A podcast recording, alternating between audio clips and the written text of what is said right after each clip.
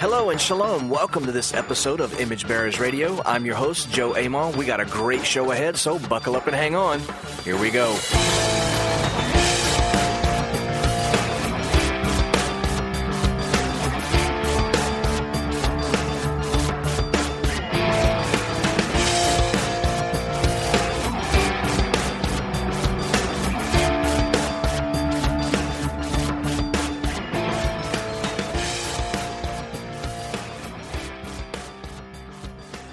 Well, shalom, shalom. Welcome, welcome to this episode of Image Bearers Radio. I am your host, Joe Amon, coming to you all the way from Southwest Louisiana, where at this point and moment in time, in our little corner of Louisiana, it is currently 27 degrees.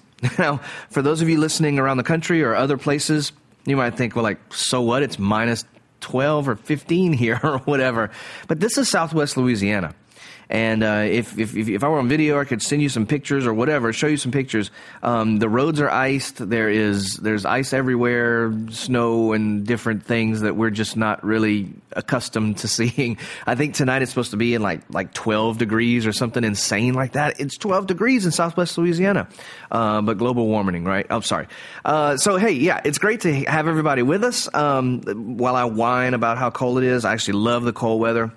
I think this is awesome. And, uh, but hey, welcome everybody. I'll get off the weather for a little bit. And uh, I'm so excited to have everybody here. Thank you for joining us for this episode of, um, of Image Bearers Radio. Uh, if it's your first time listening, then uh, welcome to the, the family, welcome to the, the group, and I hope that um, you find some uh, something interesting here that we're talking about. This podcast is all about, um, like the name says, it's about bearing God's image and um, you know about about expressing Him in the world, His character, His personality, um, you know His presence, and so uh, we're talking about the Bible in different ways and asking different questions um, hopefully in order to get better answers. And uh, so, uh, just welcome to the journey. I'm so so glad that you're here. If you're a longtime listener or you've been listening for a little while at least, um, I just want to say thank you for for joining in and for being a part of the the family. We love you guys so very very much and are so thankful for our online family. Uh, that that the Father has allowed us to have. If um, you don't already, if you don't know, we have a, a, a live stream our uh, weekly Shabbat services. So every Saturday at 10 a.m. Central Time, uh, we live stream our services. And uh, if you're looking for fellowship somewhere, you're you're you know don't have a group to meet with, or maybe you do, uh, and they meet at a different time, and you're just looking for somewhere else to spend some time on Shabbat, we would really love to have you uh, just come and pop in. You can follow us on our website uh, at Out of Ashes Ministries. Uh, also, we simulcast to Facebook and YouTube um, every week. So yeah, hey, come pop in and say Shabbat Shalom and uh, let us know where you're where you're watching from and stuff. And be would be really really awesome to to have you and to get to know you. Um, the the fellowship is growing, the ministry is growing. It's awesome what Hashem is doing, uh, bringing people you know closer to Him, and uh, and so it's it's awesome. So we really appreciate you. you. Got a lot of lot to be thankful for, and all this time of chaos and all this uh, nonsense that's going on in our world. We have a lot to be thankful for and to be grateful to to the Father for. So uh, we are definitely grateful for you guys. So uh, in this week's episode, we are going to kind of sort of continue the the theme that we've talked about the last couple of weeks. Uh, last couple of weeks we were in Jeremiah, and uh, we were talking about uh, building gardens and vineyards and being in exile and and bringing kingdom in exile, basically. And so I want to kind of stay on that theme a little bit, and we're going to go to a couple different passages in scripture today and and talk about how we can bear God's image uh, in less than ideal circumstances and uh, and see what that looked like in the life of Israel and uh, just to see kind of maybe how God thinks about these things. So let's go to the Father in prayer and then we will jump into this week's episode. Father, we bless you and we thank you for this incredible opportunity. I pray your richest blessings on every single person listening. And Father, I pray that as we ask questions of you and, and study your word, Father, that you would show us how to represent you better in whatever place we find ourselves.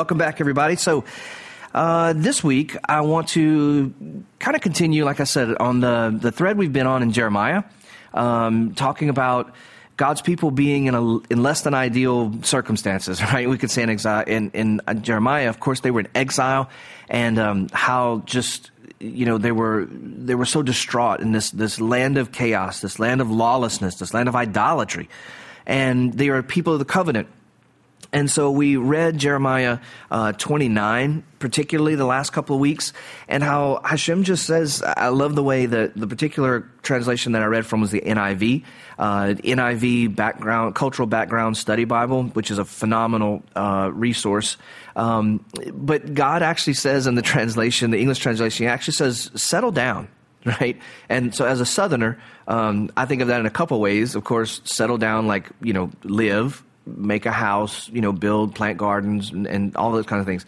But you know, we we also Southerners like to say, hey, you know, like settle down when somebody kids getting too, you know, getting too crazy, or, or you know, they're being rambunctious, or or if somebody's getting, um, you know, getting heated in a discussion, or they're upset for some reason, or whatever. You know, hey, settle down, settle down now. Let's get let's get some some logic and some clear thinking in our heads.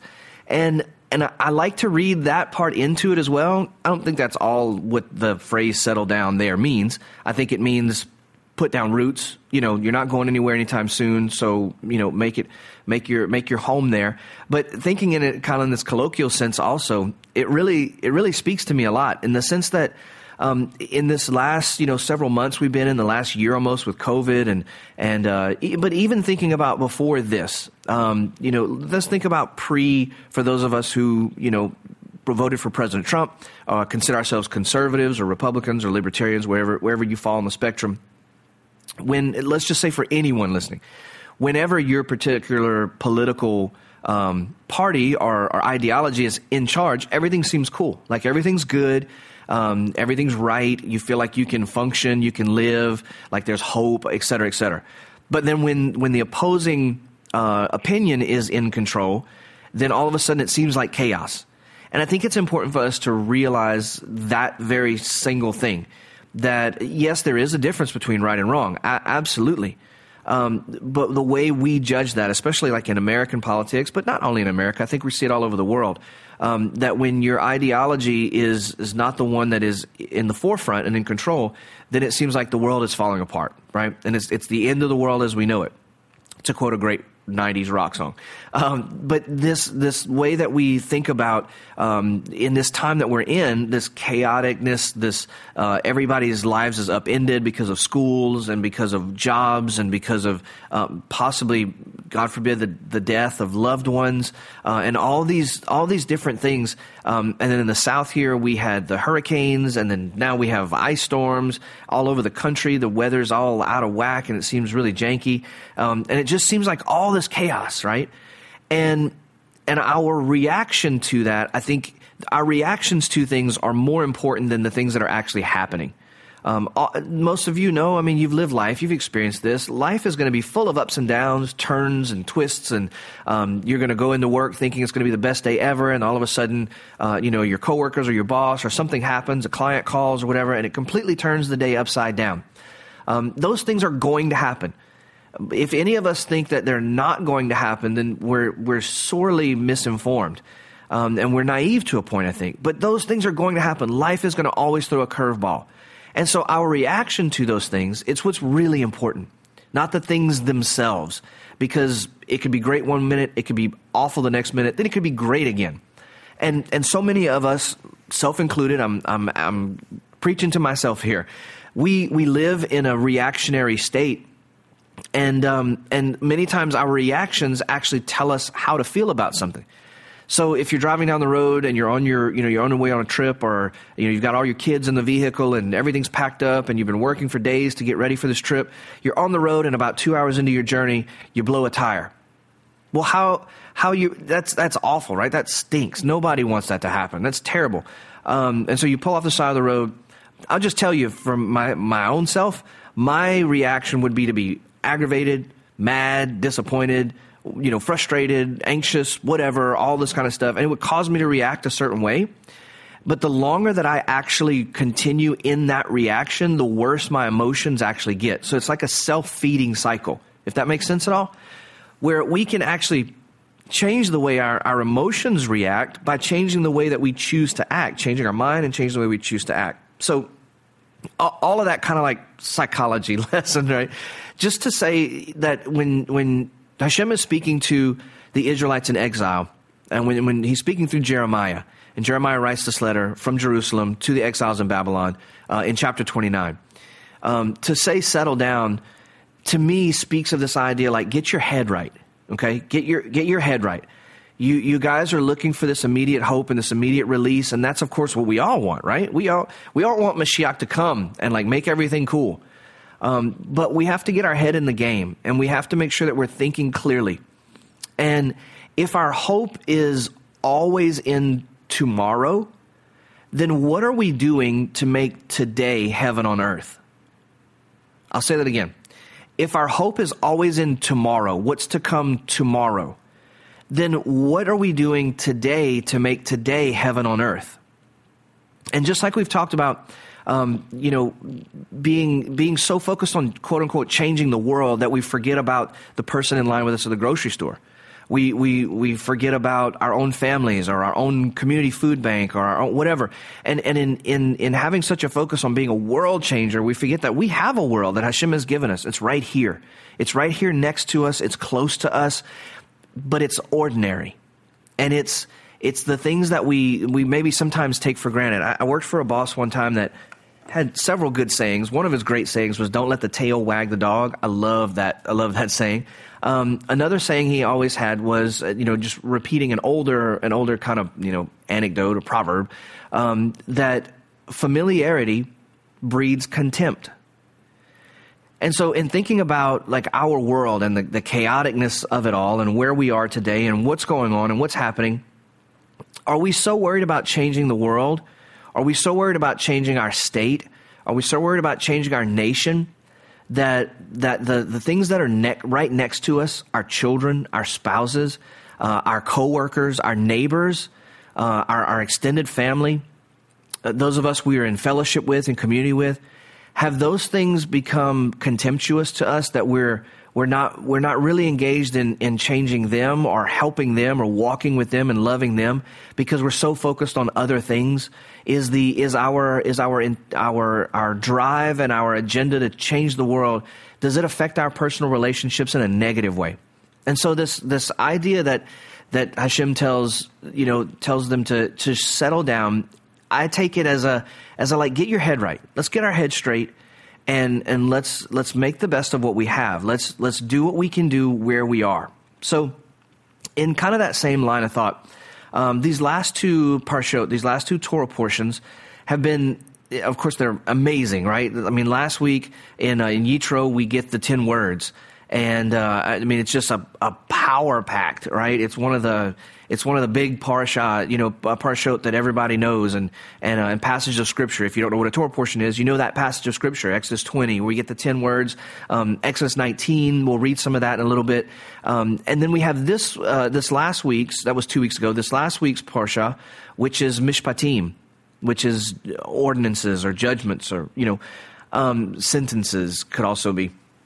And so I want to just talk a little bit about those those two parashot this this um, this episode and and talk about how that applies to us and how we can think about um, some of these things that we've talked about in, in Jeremiah. So if we go back to um, to Shemot 19 to Exodus 19, uh, we have this amazing, amazing um, narrative about about what what's going to happen and, and, about what happens before the giving of the Ten Commandments. So in uh, in in chapter 19, uh, in verse uh, what is this? Uh, verse 9.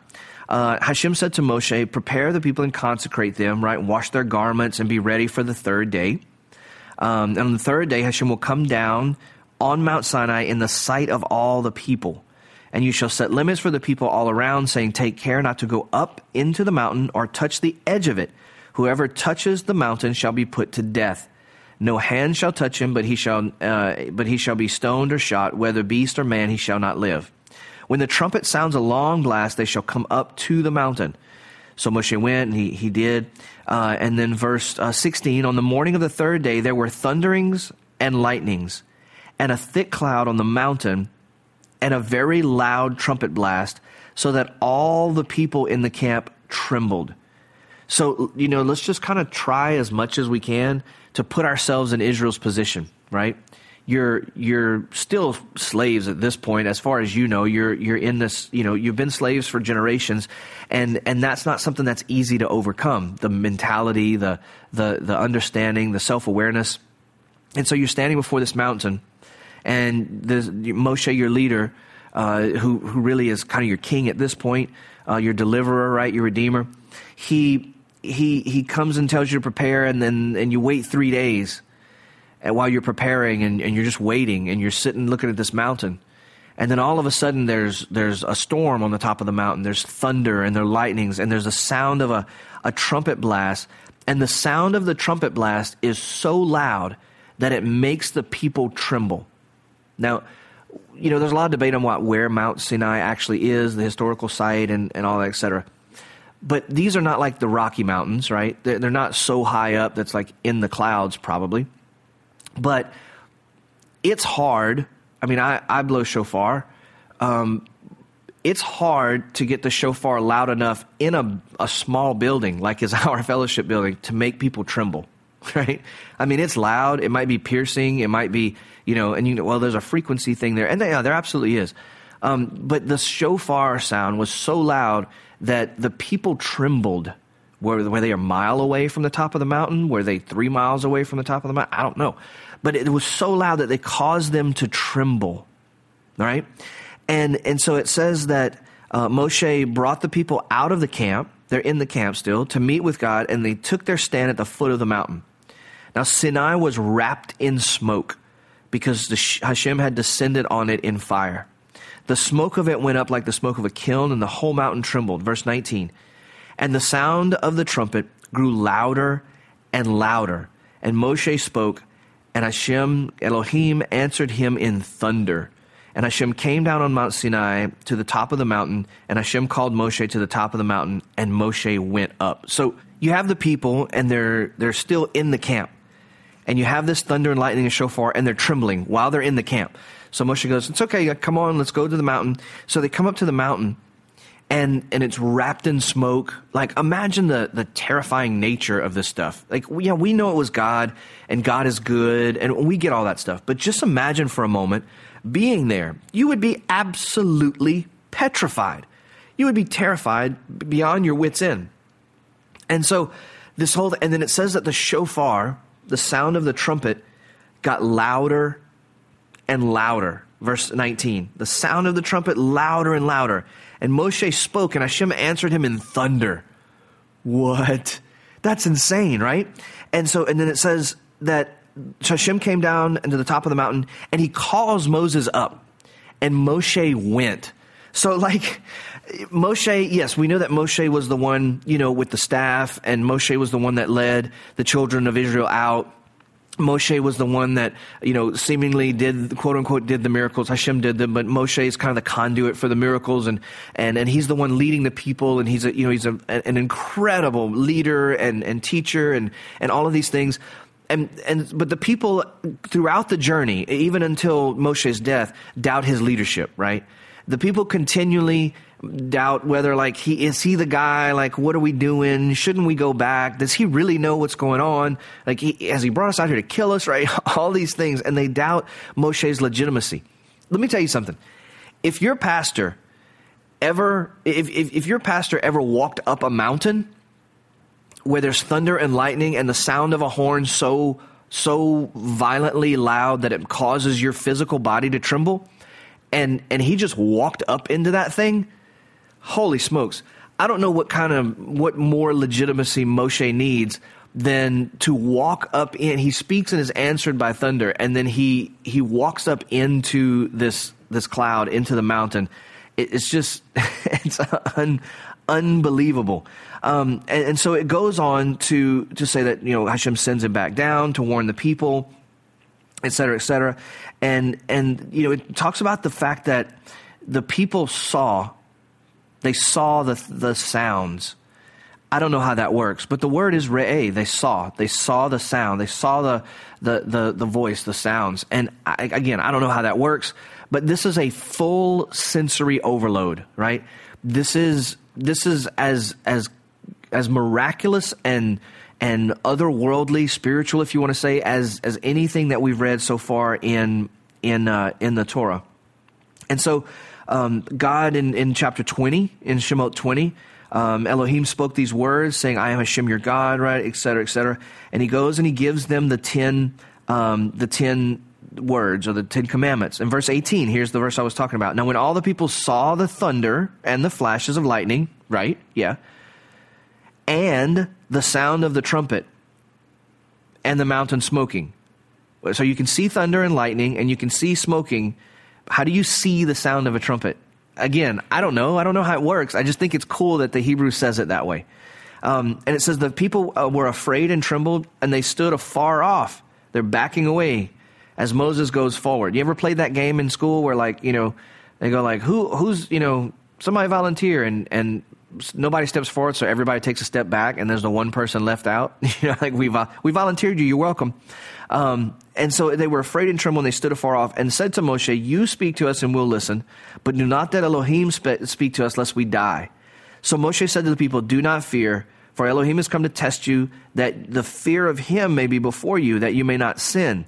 The people stood far off while Moshe drew near to the thick darkness where God was. Again, he goes back. Like, it's how insane is this, right? So the reason why I really want to press the the magnitude of what's going on here is because th- this, depending on what um, tradition you were raised in or you're a part of in, in Christianity, depending on that tradition, um, this could be the type of experiences that you live for, that you look for, that you that you desire above all else um, our whole in Christianity, even the even modern, I say modern, um, as of probably the the nineties. At least that's when I first started to recognize it. I was old enough to recognize it. But even our songs, and as my good teacher Joe Good says, songs don't make good doctrine, so we have to be mindful of that. But even our, our music and the way we the way we talk about God and the way we talk about faith, life, and experiences kind of emulates and models this expectation that um, you know, um, that I, you know, one better is one day in your courts, right, than thousands elsewhere.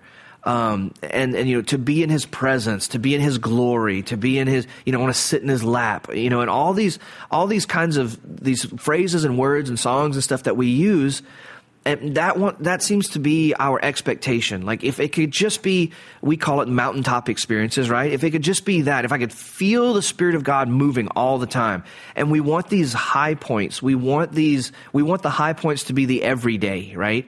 We, we these are the things that we're kind of bent to again depending on what tradition you come from. Not everybody is the same and everybody was raised the same way. And i know a lot of uh, a lot of folks from just friends and different religious circles that would find this uh, highly, highly uncomfortable, right? this idea. But, but from a, a spirit filled, charismatic, kind of Pentecostal, whatever, you know, kind of backgrounds you want to talk about, this, this seems to be the, our expectation, the miraculous. Hearing God's voice at every, at every turn, at every moment, uh, experiencing the miraculous, experiencing heaven at every moment and these these wonderful miraculous types of lifestyles that we that we tend to want to experience all the time. And and we'll continue talking about this in the next segment but just before we we go there let me just put a fine point on this that these people that did experience these things they weren't like oh yes this is real faith and life with god. They didn't they didn't celebrate it. They were terrified they were terrified. If we remember uh, uh, Isaiah, right, comes and he finds himself in the temple, and and the the angel takes a coal to his lips, right? Isaiah was terrified that he was there because he knew he shouldn't be there. We'll talk about this more after the break.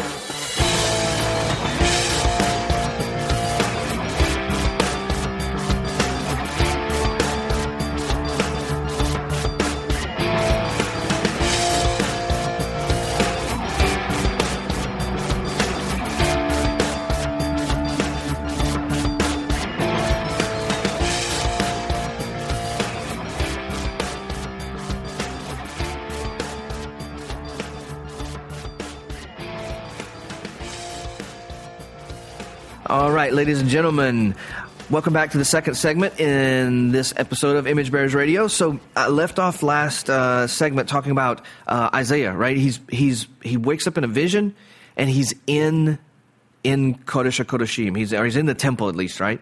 He's in the temple and and he's he's scared to death, right? He's I mean, we want visions and we want dreams and we want like these are the things that a lot of a lot of us as Christians we long for. Like that's real. That's really connected with God when you're when you're prophesying and seeing visions. Like that's how you know you're really connected. And yet, every time those things happen in Scripture, the people they're happening to, it's not a celebration. It's not like, whoa, this is where it. They're they're terrified, and and I, and I just think that's it's a really fine point that needs to be put on this.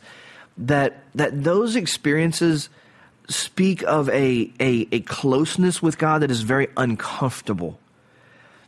That, and, and should be, rightly so. The closer we get to Hashem, the more uncomfortable we should be. In Isaiah's particular case, and in the people at, at Sinai, they, they are told to, to go and wash, prepare yourselves because you don't approach Hashem just any way you are. I know that's what we've been taught, but, but that's biblically inaccurate. You don't just come however it come just as you are, right? You don't just come as you are.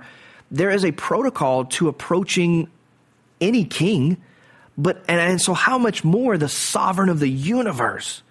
And then these people, though they were slaves, they understand royalty. No, no Israeli slave, Israelite slave, would have just bust up in Pharaoh's castle like, "Hey, yo, I'm here for a cup of tea." Like they, they, they just wouldn't do it. Not not only were they not able to, obviously, but from a protocol standpoint, they just they just wouldn't. Uh, you don't you don't just walk up into the in the Buckingham Palace into you know you don't just go up in there like hey what's up you know let's let's sit down and hang for a while.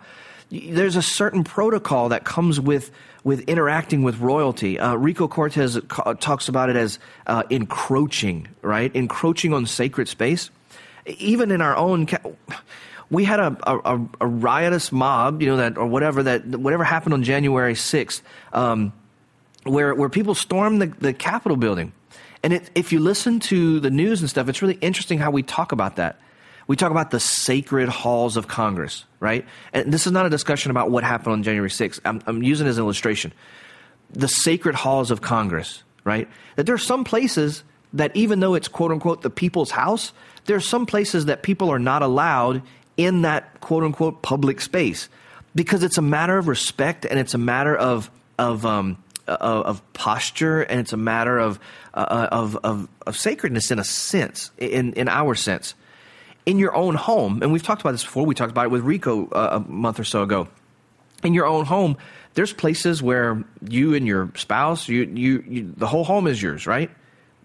But if a, a, a, friend comes over, they can hang out in the living room. They can, you know, whatever. Like that's cool. You use the restroom, whatever. But they probably are not going like hang out. They're not going to jump in your bed and you and your wife or you and your husband's bedroom. They're going to jump in your bed and turn on the TV. You know, kick their shoes off and whatever. Why? Because there's a there's a sacredness to that. And so the Israelites understand that when they're dealing with Mount Sinai. Isaiah understands that in the in the the the uh, context of the temple, because really and honestly, the Mount Sinai and the the Beit Hamikdash are are both sacred space, and, and they they understand that world. And so, but we don't. We, we're disconnected from that, and we go like, I sing, I sing a, a, the song that I love. I love. It's been so meaningful for me, for me during worship all the time. If I could just sit with you a while, if you could just hold me, right? Um, nothing can touch me, though I'm wounded, though I die. If I could just sit with you a while, I need you to hold me, moment by moment, until forever passes by. And that's really comforting. It's a beautiful song for us. But in all honesty that's really not biblical.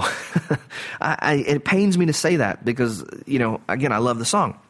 And I love the idea. And again, it's been very comforting and healing. We like to think of God as Father, right? As Abba.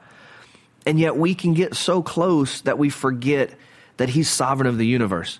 So, just a point on, on that. I've, I've gone on too long about that. But let's go right after, really, chapter 21 is, is where it starts. Um, let's go to chapter 21 uh, of Shemot. We'll do it there. So, what do you have in chapter 20? You have this incredible spiritual, like super phenomenal, you know, all senses engaged, overwhelming, scary as heck type of encounter with God. And then chapter 21 happens. And what does the beginning of chapter 21 say? Now, if there were no chapter markers here, I think it would be a lot more startling to us, but we mentally make a break when we see a chapter marker like, oh, we're moving on to something else. But if there were no chapter markers, just imagine how this reads. The people are terrified. They tell Moshe, like, you go and speak to him, but don't, like, and they see the sound of the shofar, all this kind of stuff. This just unbelievable stuff. And then verse 1 of chapter 21 says, Now these are the rules, or the mishpatim, the judgments, the ordinances, that you shall set before them. When you buy a Hebrew slave, just, wait, what?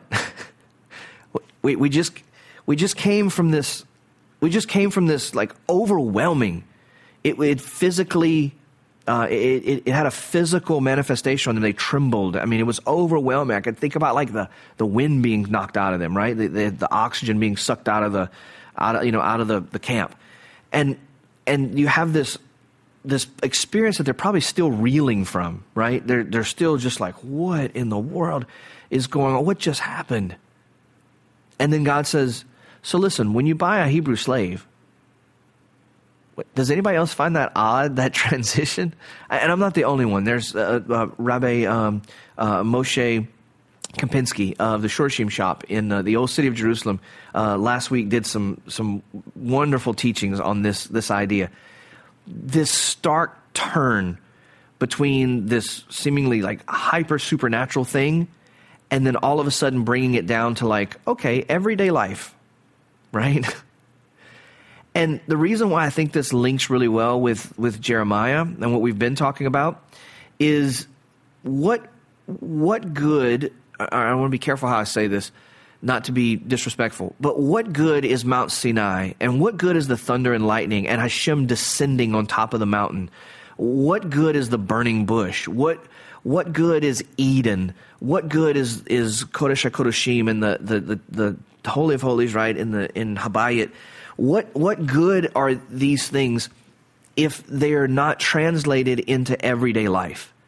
If there's not a link between the supernatural or the spiritual and and usefulness and application in everyday life, then what's the point? What what good is it? Um, I know in my own personal experience, just so that none of you think that I'm like anti spirit, you know, filled movements and all that kind of stuff. Um, I spent the better part of 20 years in spirit filled movements. And some of the best times and growth in my life and, and my faith were in, in, those, in those places and with those people.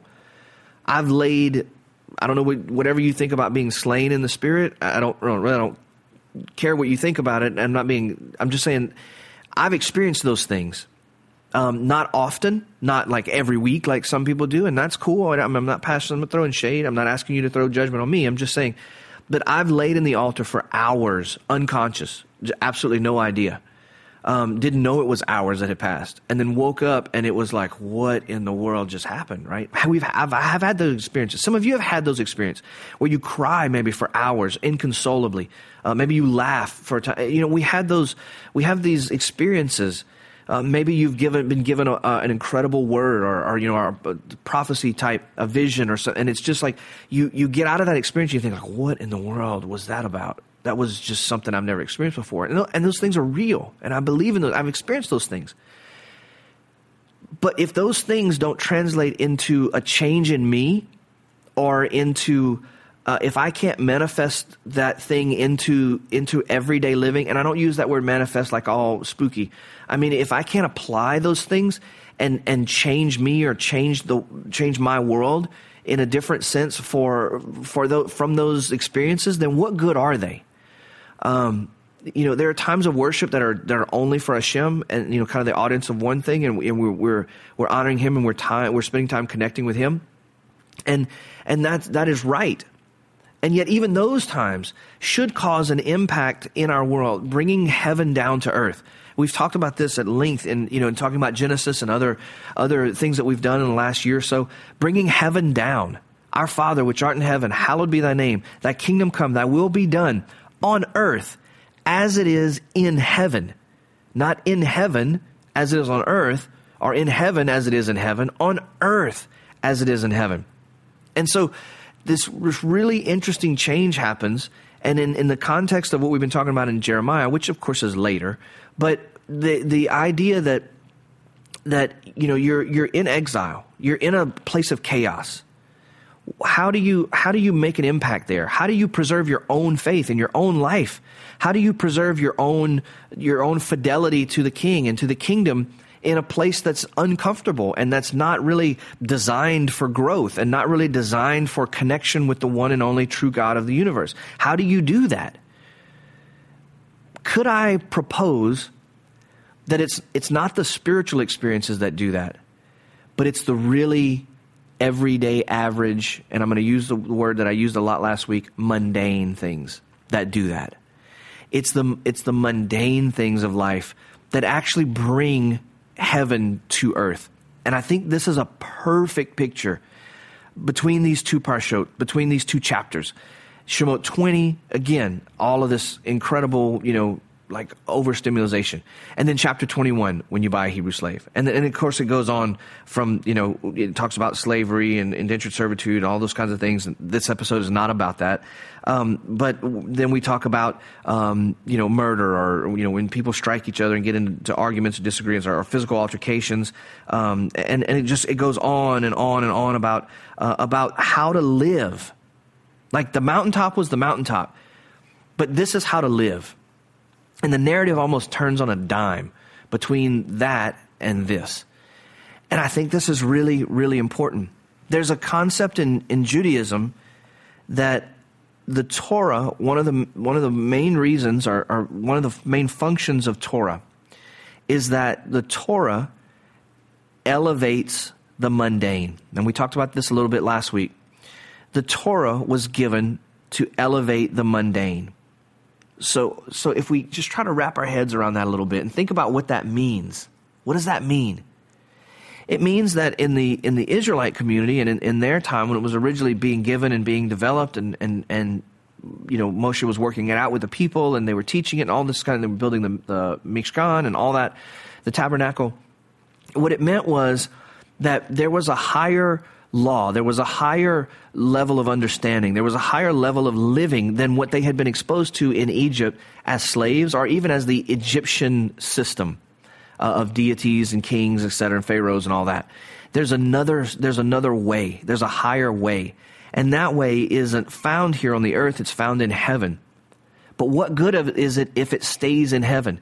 So what Hashem does through the giving of the Torah is he brings heaven's constitution down to earth and teaches it and partners, which is a key word we've talked about a lot in this, this podcast, um, in this radio show. He, he partners with humanity to bring his, his values, his characteristics, his kingdom constitution laws, um, and brings them down to earth by partnering with humanity.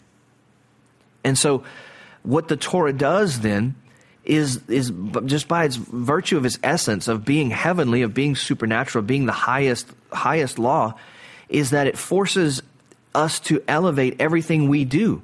If we live by Torah or we live by Torah, the, the Torah principles, then it, it we are living heaven's constitution here on earth. We're living a higher constitution here on earth.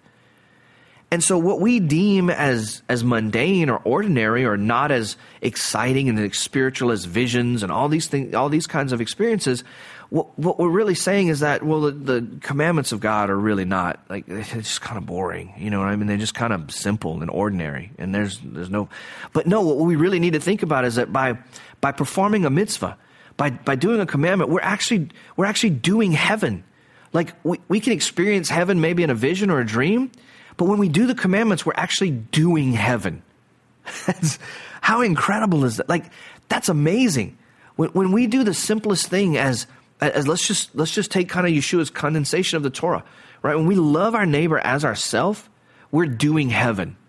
You're, you're, you're doing the most spiritual thing that you possibly could when you're doing something as simple as feeding someone who's hungry, clothing someone who's naked, caring for a widow, caring for an orphan, cooking for the local soup kitchen, bringing clothes to the local, you know, homeless shelter, or, or donating food to the, the, the, the community food bank or to your own community, or congregation, whatever that looks like for you. Bringing cooked food over to a neighbor who's had surgery and, and who can't, you know, can't function. What, whatever that looks, that is, uh, uh, this may be offensive. I don't mean it to be. That is more spiritual than any vision you'll ever see. That is more spiritual than any word of prophecy. And I would argue more powerful and more pleasing to God than, than giving you any word of prophecy or any vision or, or any, any healing or any of the, the, all those things are part of the package. What I'm saying is not, I'm not saying get rid of one in place of the other. I'm saying the, what we've done is we've longed for one thing over another. And yet the, the very word of Hashem, the very word of God, the Torah, the, the scriptures as we know them as a whole, when we do these things, we are living heaven. We are engaging heaven here on earth.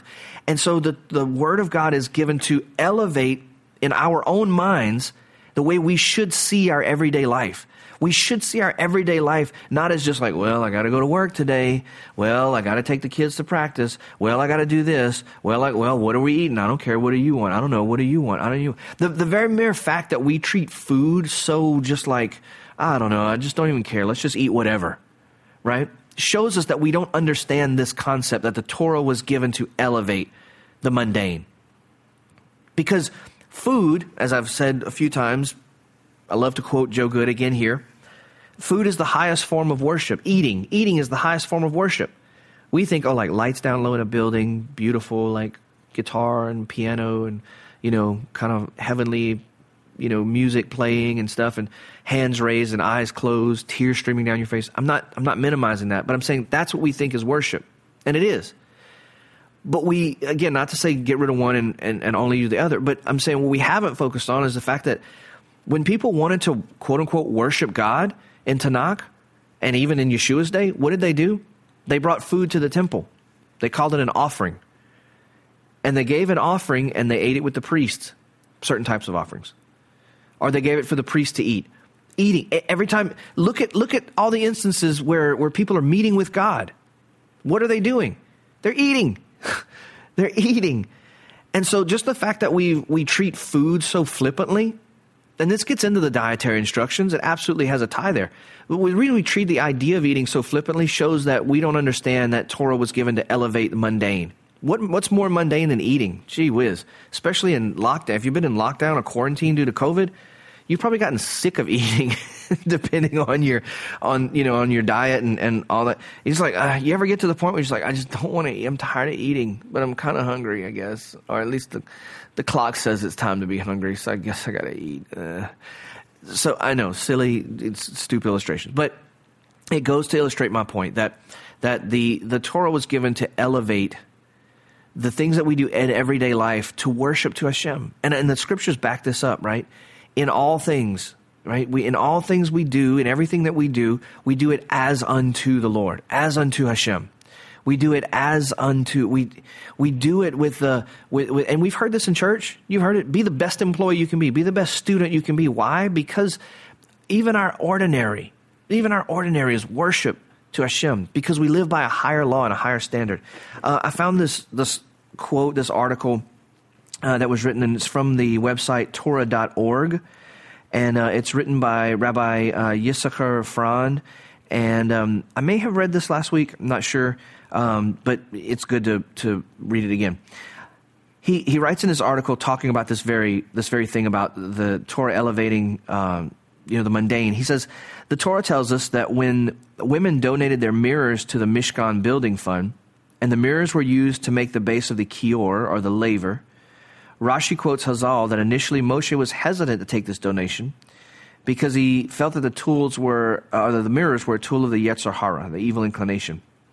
Um, it goes on a little bit, and it, it talks about how in, in Mitzrayim, the, the men did not want to engage in the act of procreation because they felt like, what's the point? We're slaves. Why? Like, why bring children to this world? I think we did talk about this last week. Now that I'm I'm reading it again, but I, the the idea that something as ordinary and simple as a mirror, something that you, what was the Mishkan built of? What were the things that were that were brought in order to to to bring the Mishkan into being.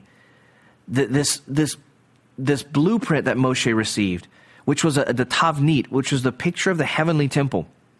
what did what did it, the the heavenly temple in order to bring it to earth and and be a place of connection between the people and Hashem?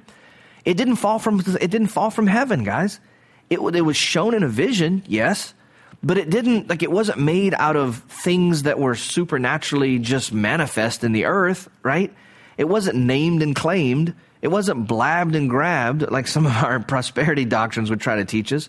No, the people took what they had and and and this article talks about how you know in the midrash Moshe was like, "Oh heck no, we're not using that. Those things were used to entice you know husbands and stuff, and we can't use that for this holy temple."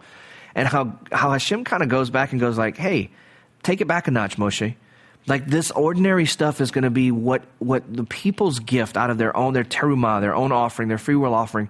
This is what's going to be used to build my holy house, to build my sacred um, dwelling." that I, you know, that I may dwell, vishakanti, that I may dwell with the people. And this idea of, of letting the, the word of God, letting it elevate our, our mundane activities that we, we feel are mundane.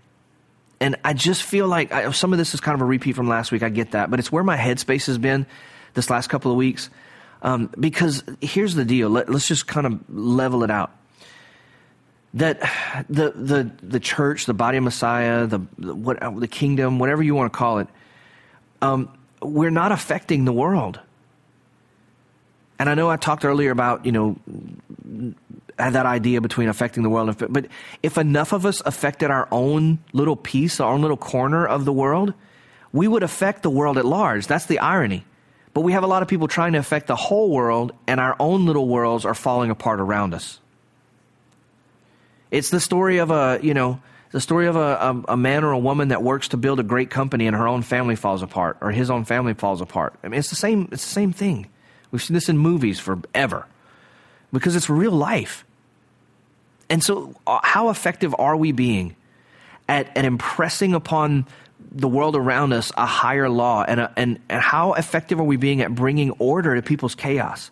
How effective are we at being, at being the shalom the light in this world that we are called to be, that we're supposed to be? How effective are we at, at, at, we, we can pray, we can pray the Lord's Prayer, right? We can pray the model prayer, your, your kingdom come, your will be done on earth as it is in heaven. How do we think that happens? God doesn't just do it because we wish for it. He empowers us to do it.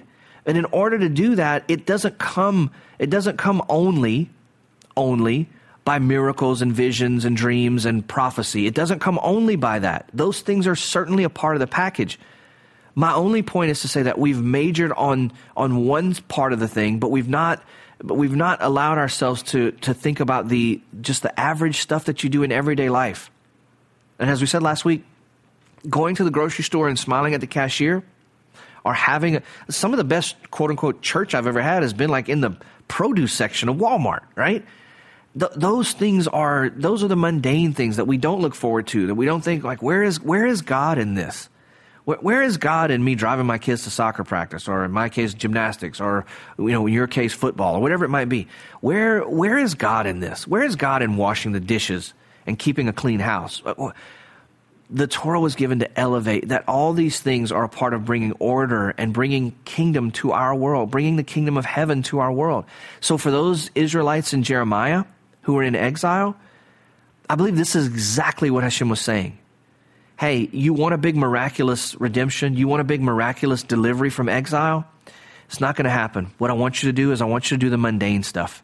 I want you to be good, God fearing image bearers right where you are. Build houses and plant gardens. Marry and give in marriage. I hope this week you can do some cool, mundane stuff. Shalom, shalom.